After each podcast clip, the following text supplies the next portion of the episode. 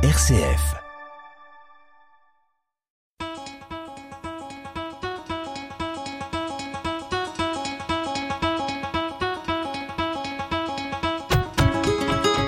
Les folies de l'énergie.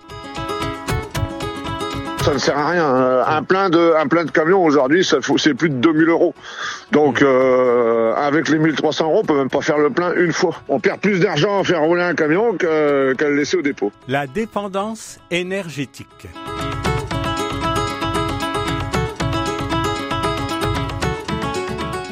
La dépendance énergétique, ça a commencé à peu près comme ça. Me rendre à mon bureau, j'avais acheté une auto, une jolie traction avant qui filait comme le vent. C'était en juillet 39, je me gonflais comme un bœuf dans ma fierté de bourgeois d'avoir une voiture à moi. Mais 20 septembre et je pars pour la guerre, dix mois plus tard, en revenant. Réquisition de ma 11 chevaux légère, Strings Verboten, oh, provisoirement. Pour me à mon bureau, alors j'achète une moto, un joli vélo moteur, faisant du 40 à l'heure, à cheval sur mon top top, je me gonflais comme un bœuf, dans ma fierté de bourgeois d'avoir une moto à moi. Elle ne consommait presque pas d'essence, mais presque pas, c'est beaucoup trop. Voilà qu'un jour on me retire ma licence, j'ai dû revendre ma moto. La dépendance énergétique a littéralement explosé dans les années 30, grâce en particulier à l'énergie liquide pétrole des États-Unis, l'or noir. Le jeune John Rockefeller, voyageur représentant de commerce en Chine, offrant massivement des lampes à huile à une population éblouie de pouvoir abandonner l'éphémère bougie. Des lampes à huile pour amorcer la pompe de la dépendance pétrole. Pétrole que produira et commercialisera sa société de production, d'exploitation et de commercialisation pétrolifère, la Standard Oil Company. Standard Oil ayant éliminé par absorption ou mis en faillite, légalement ou illégalement, tous ses concurrents. John Rockefeller, baptiste, considéré encore actuellement homme le plus riche de tous les temps, relativement à son époque bien sûr. Mais cette dépendance avait connu sa préhistoire. Au nord, c'était les corons. La terre, c'était le charbon. Le ciel, c'était l'horizon. Les hommes, les mineurs de fond. Nos fenêtres donnaient sur des fenêtres semblables et la pluie mouillait mon cartable. Mais mon père en rentrant avait les yeux si bleus que je croyais voir le ciel bleu. J'apprenais mes leçons, la joue contre son bras. Je crois qu'il était fier de moi. Il était généreux comme ceux du pays et je lui dois ce que je suis. Au XIXe siècle, selon l'écrit de l'historien Charles-François Matisse, dans son ouvrage chez Vendémiaire La civilisation du charbon, je cite, Le charbon fonde la puissance industrielle, donc la puissance économique et politique du Royaume-Uni, et il y organise un mode de vie et une façon de voir le monde. La consommation d'énergie de l'Angleterre est multipliée par 5 entre 1720 et 1900. Cette manne énergétique n'a pas d'équivalent dans le passé. Le charbon a bon marché, les gisements sont nombreux et accessibles, va permettre le développement puis la généralisation de la machine à vapeur et prendre une place de plus en plus importante dans le quotidien et l'imaginaire des Britanniques. Fin de citation. Le charbon sert non seulement à alimenter les machines, mais aussi à l'expansion des transports, aux chemins de fer, aux navires à vapeur, les steamers, et au chauffage des bâtiments. L'Angleterre, reine du monde. Mon ancêtre Mortimer, Mortimer Peabody, qui a fait cent ans de guerre du côté anglais, est un fantôme féroce qui ne me pardonne pas d'avoir choisi pour mes noces un Marie-François. Et Mortimer toutes les nuits en colère me crie Que fais-tu là, fais-tu là? What do you do there? Que fais-tu là, fais-tu là? Loin de l'Angleterre. Que fais-tu là, fais-tu là? I don't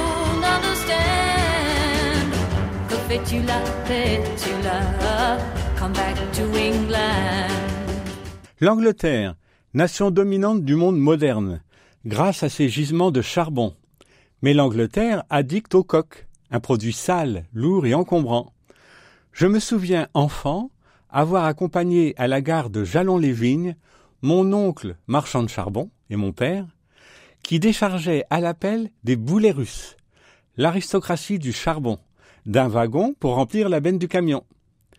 Le charbon, un minerai qui transforme profondément nombre de paysages campagnards anglais du XIXe siècle en paysages miniers et industriels, avec une multitude de cordons ombilicaux, fluviaux ou ferroviaires, pour relier les lieux de production aux lieux de consommation. Un pays rural devenu industriel, avec un espace et un temps à rigueur industrielle. Un bouleversement civilisationnel, comme l'écrit Charles-François Matisse. Une société qui se mercantilise, avec l'expansion citadine grâce au charbon. On achète maintenant au lieu de confectionner. Un pays où la misère remplace la pauvreté, où la pollution due à la combustion massive du charbon sévit. Une société d'abondance matérielle pour certains, au prix de la surexploitation des ressources. Et ce nuage de fumée flottant sur l'eau, ces lueurs dans le ciel.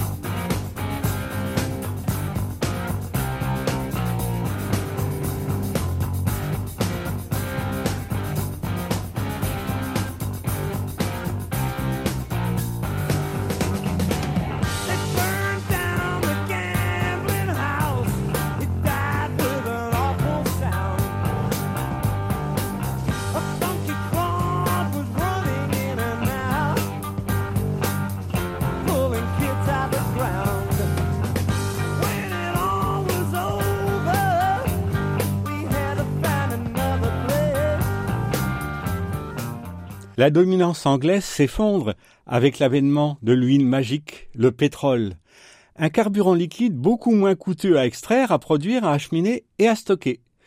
La dominance américaine qui remplace la dominance anglaise. La dépendance charbon remplacée par la dépendance pétrole. Les sept sœurs, l'Anglo-Iranian Oil Company, aujourd'hui BP, et les six américaines, Gulf Oil, Royal Dutch Shell, Standard Oil Company of California, Standard Oil Company of New Jersey, Esso, plus tard Exxon, Standard Oil Company of New York, plus tard Mobil, puis Texaco. Les sept sœurs, affranchies des États, car pourvoyeuses de l'or noir, le carburant de l'économie de croissance, l'économie déifiée. Les sept sœurs, cartel si puissant qu'il imposait le prix bas aux pays producteurs, l'Arabie saoudite, l'Irak, arabe, l'Iran, persane, jusqu'à l'embargo pétrolier de 1973, qui porta un coup terrible à l'économie de croissance, le prix du pétrole brutalement multiplié par quatre. Avant la crise pétrolière de 1973, les sept sœurs contrôlaient près de 85% des réserves mondiales de pétrole. De rien, même du américain, ça me détend. Si chaud dans les stations Texaco, humide l'air du temps. Regardez les feux de la ville, à tout prix se rendre inutile.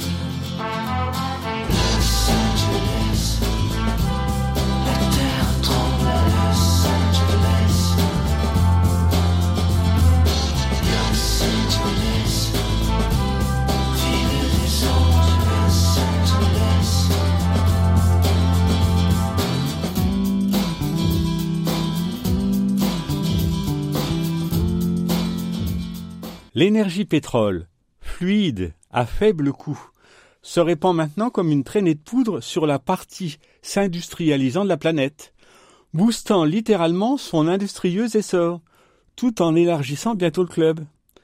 Se déchaîne alors bientôt sur notre planète, pour le plus grand profit de son monde dominant, bétonisation, chemin de ferrisation, automobilisation, et encore camionnisation, paquebotisation, avionisation.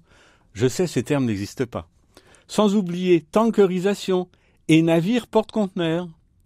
Mécanisation, chimisation et extractivisme forcené, donc, extractivisme, si possible, loin de chez soi. Une mention spéciale à l'agriculture des pays riches, son machinisme agricole exacerbé, l'agrochimisation de la fertilisation culture et de la destruction des indésirables, et l'industrialisation, ah, enfin un mot qui existe, de son élevage. Oui, pétrole bon marché, plus de vaches dans les prés. Pourtant, 80% des terres agricoles de la planète sont destinées à l'élevage. Au lieu de se nourrir sur la table, le pré, les vaches des pays riches ingurgitent immobiles les graines de soja des pays pauvres. L'Europe, deuxième importateur après la Chine, et du maïs ensilé. Une planète monopolie où le blé s'échange maintenant sur une bourse mondialisée. Ma vache a grossi. Ma vache a grossi. Et rentre dans le pré pour la faire grossir. Il faut la pousser. Ma vache a grossi. Ma vache a grossi. Tac, tac, grossi.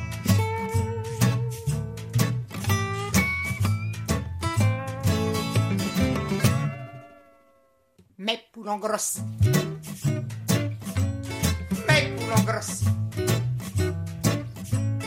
Elles sont toutes éplumées. Quand elles sont toutes gonflées, les œufs sont tout écrasés par leur obésité. Mes poulons grossis. Mes poulons grossis. Aussi. L'explosion mécaniste, son déferlement, fait des habitants des pays industrialisés des humains assistés, matérialistes, follement dispendieux, inconscients du prix à payer par la planète. Pourtant, l'agriculture industrielle favorise la monoculture, ce qui entraîne l'appauvrissement de la biodiversité et de la biologie des sols, la destruction d'écosystèmes naturels et complexes, et la disparition des abeilles et autres insectes pollinisateurs. 80% de ce que nous mangeons a fait l'objet d'une transformation par l'industrie agroalimentaire. Et qui dit industrie dit industrialisation, et qui dit industrialisation dit approvisionnement moindre coût planétarisé. Le vélo a été assemblé en France avec des pièces asiatiques. Le privilège haut débit généralisé conduit au contrat d'Ariane Espace avec Amazon pour 18 lancements de satellites à orbite basse sur un total de 83 conclus avec d'autres organes lanceurs. Le monde du 6 avril 2022. Ce qui s'ajoutera aux satellites lancés par SpaceX d'Elon Musk. Une voûte terrestre privatisée. Mais quelle fête Le cercle céleste dessiné par les cris, mes lunettes effilochent le spectre des fontaines, les yeux collés au ciel, tous les visages brillent. Le plus beau des voyages, c'est la fête foraine. C'est la fête foraine. Oh la fête foraine.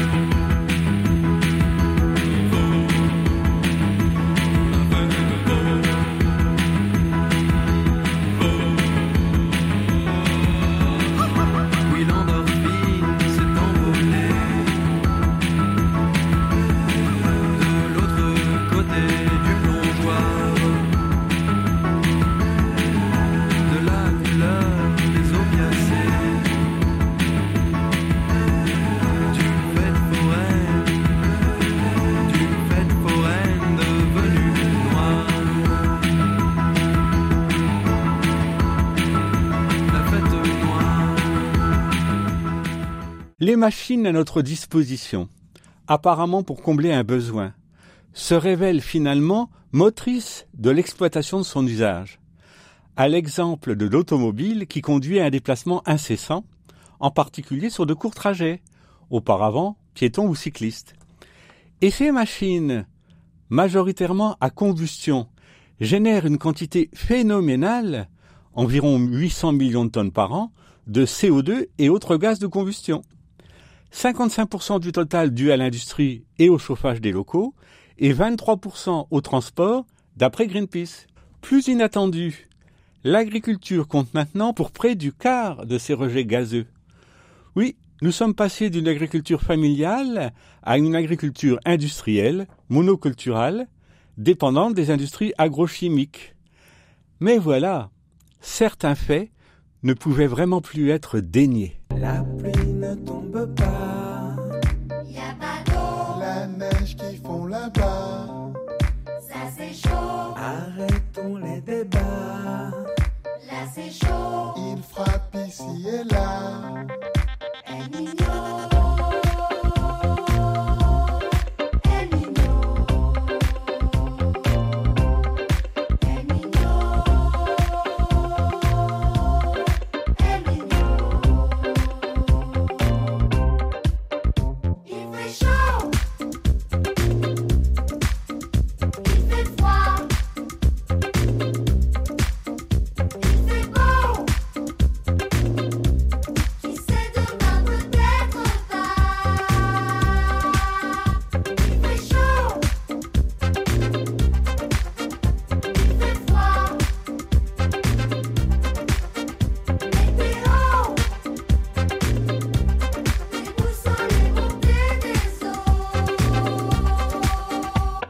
Le réchauffement, longtemps obstinément dénié, déchaîne maintenant température et événements de moins en moins naturels.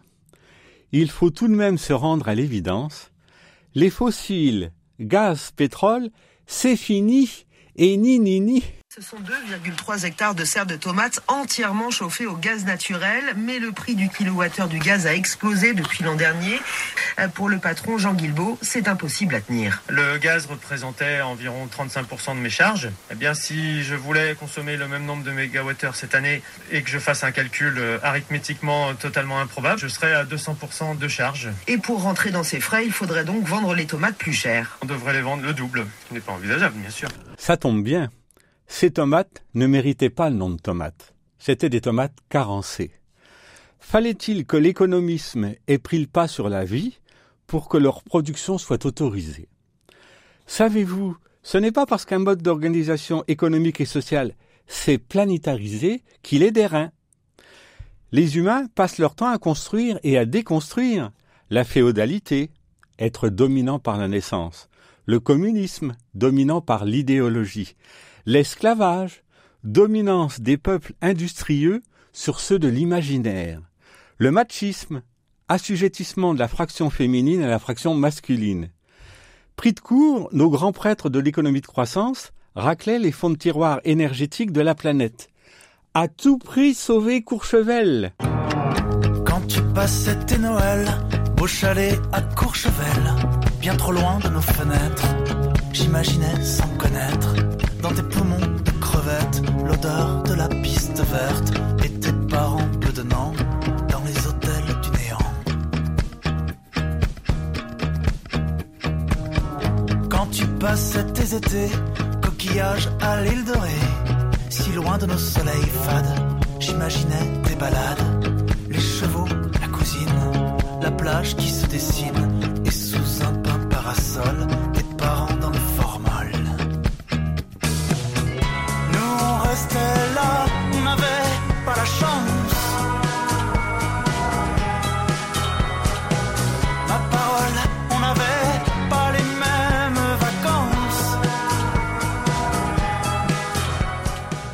Les grands sorciers, missionnés, eurent au fait de ressortir de leur carton une vieille connaissance mythique, la fée électricité. Fée électricité qui n'est pas une énergie en soi, mais un vecteur énergétique obtenu d'une énergie existante, le pétrole ou le gaz par exemple. Mais si l'électricité, déplacement d'électrons, ne génère pas de CO2, pétrole et gaz, ces énergies mères, sont maintenant proscrites, puisqu'elles en produisent à l'appel. Les panneaux photovoltaïques? Vous allez tout de suite comprendre le problème. Prenons par exemple l'usine d'engrais azoté Borealis Grand Quevilly, en banlieue de Rouen. Elle produit 400 000 tonnes d'ammoniac NH3 par an, à partir d'hydrogène.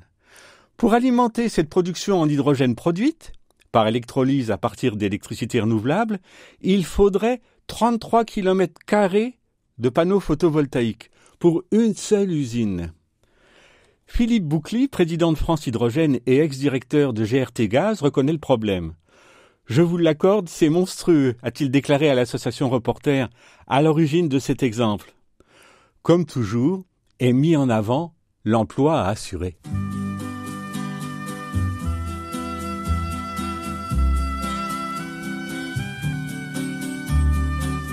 Ils quittent un à un le pays pour s'en aller gagner leur vie, loin de la terre où ils sont nés. Depuis longtemps, ils en rêvaient de la ville et de ses secrets, du formica et du ciné. Les vieux, ça n'était pas original quand ils s'essuyaient machinal d'un revers de manche les lèvres. Mais ils savaient tous à propos tuer la caille ou le perdreau et manger la tome de chèvre.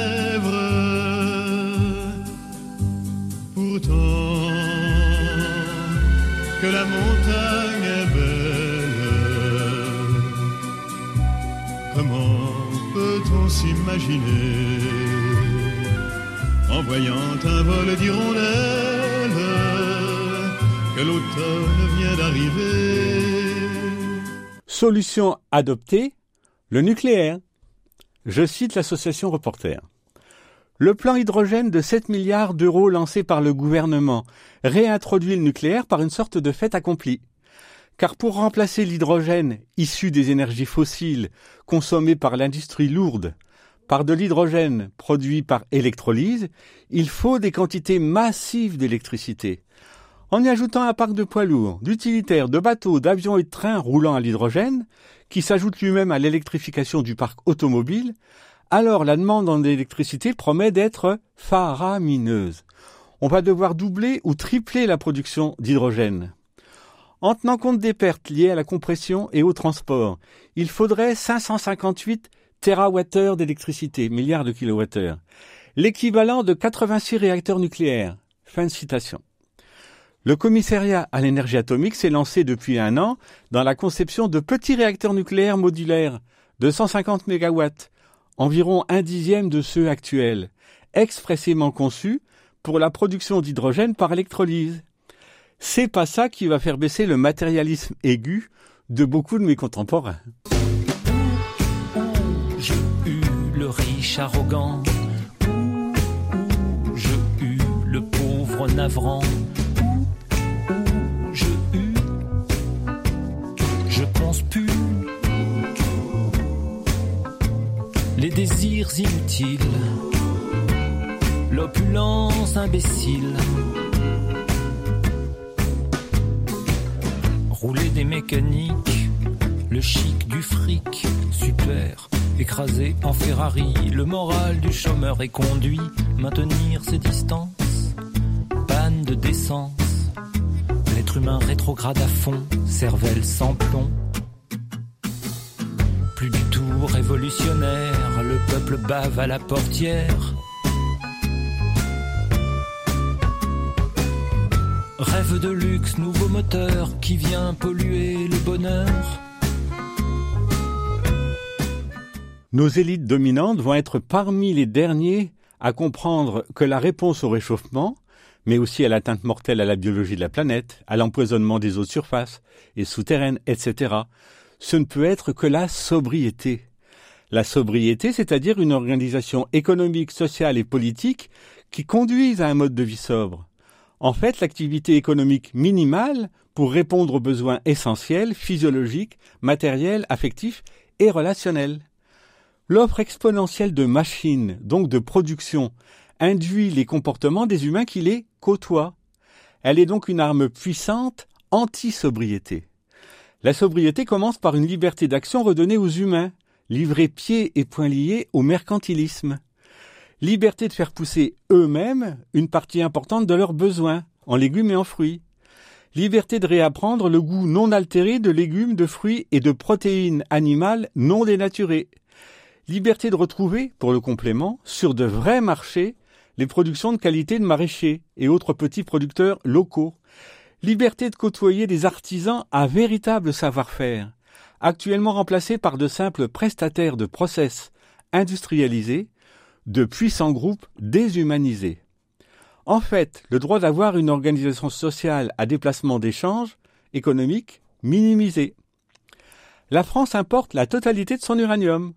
Kazakhstan, Australie, Niger, Canada, Ouzbékistan et d'autres, déstabilisant au passage les régions concernées et en les polluant gravement. Pourquoi des élevages industriels?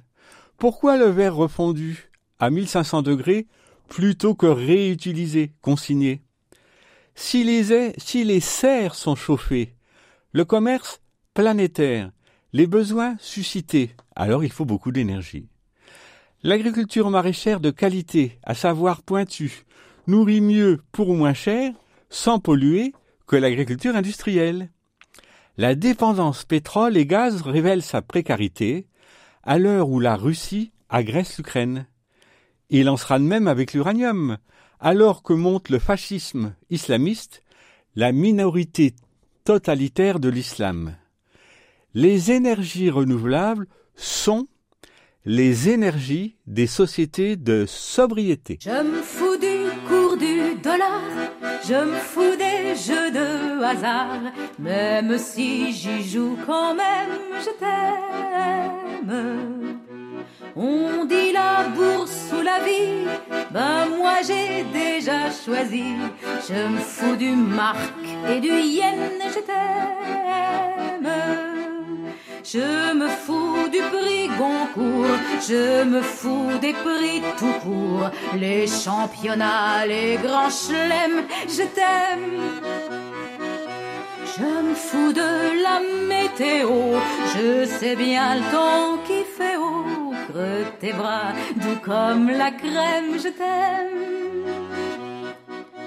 Je me fous des voyages d'affaires, des colloques, des séminaires. Je fais mes confitures moi-même, je t'aime.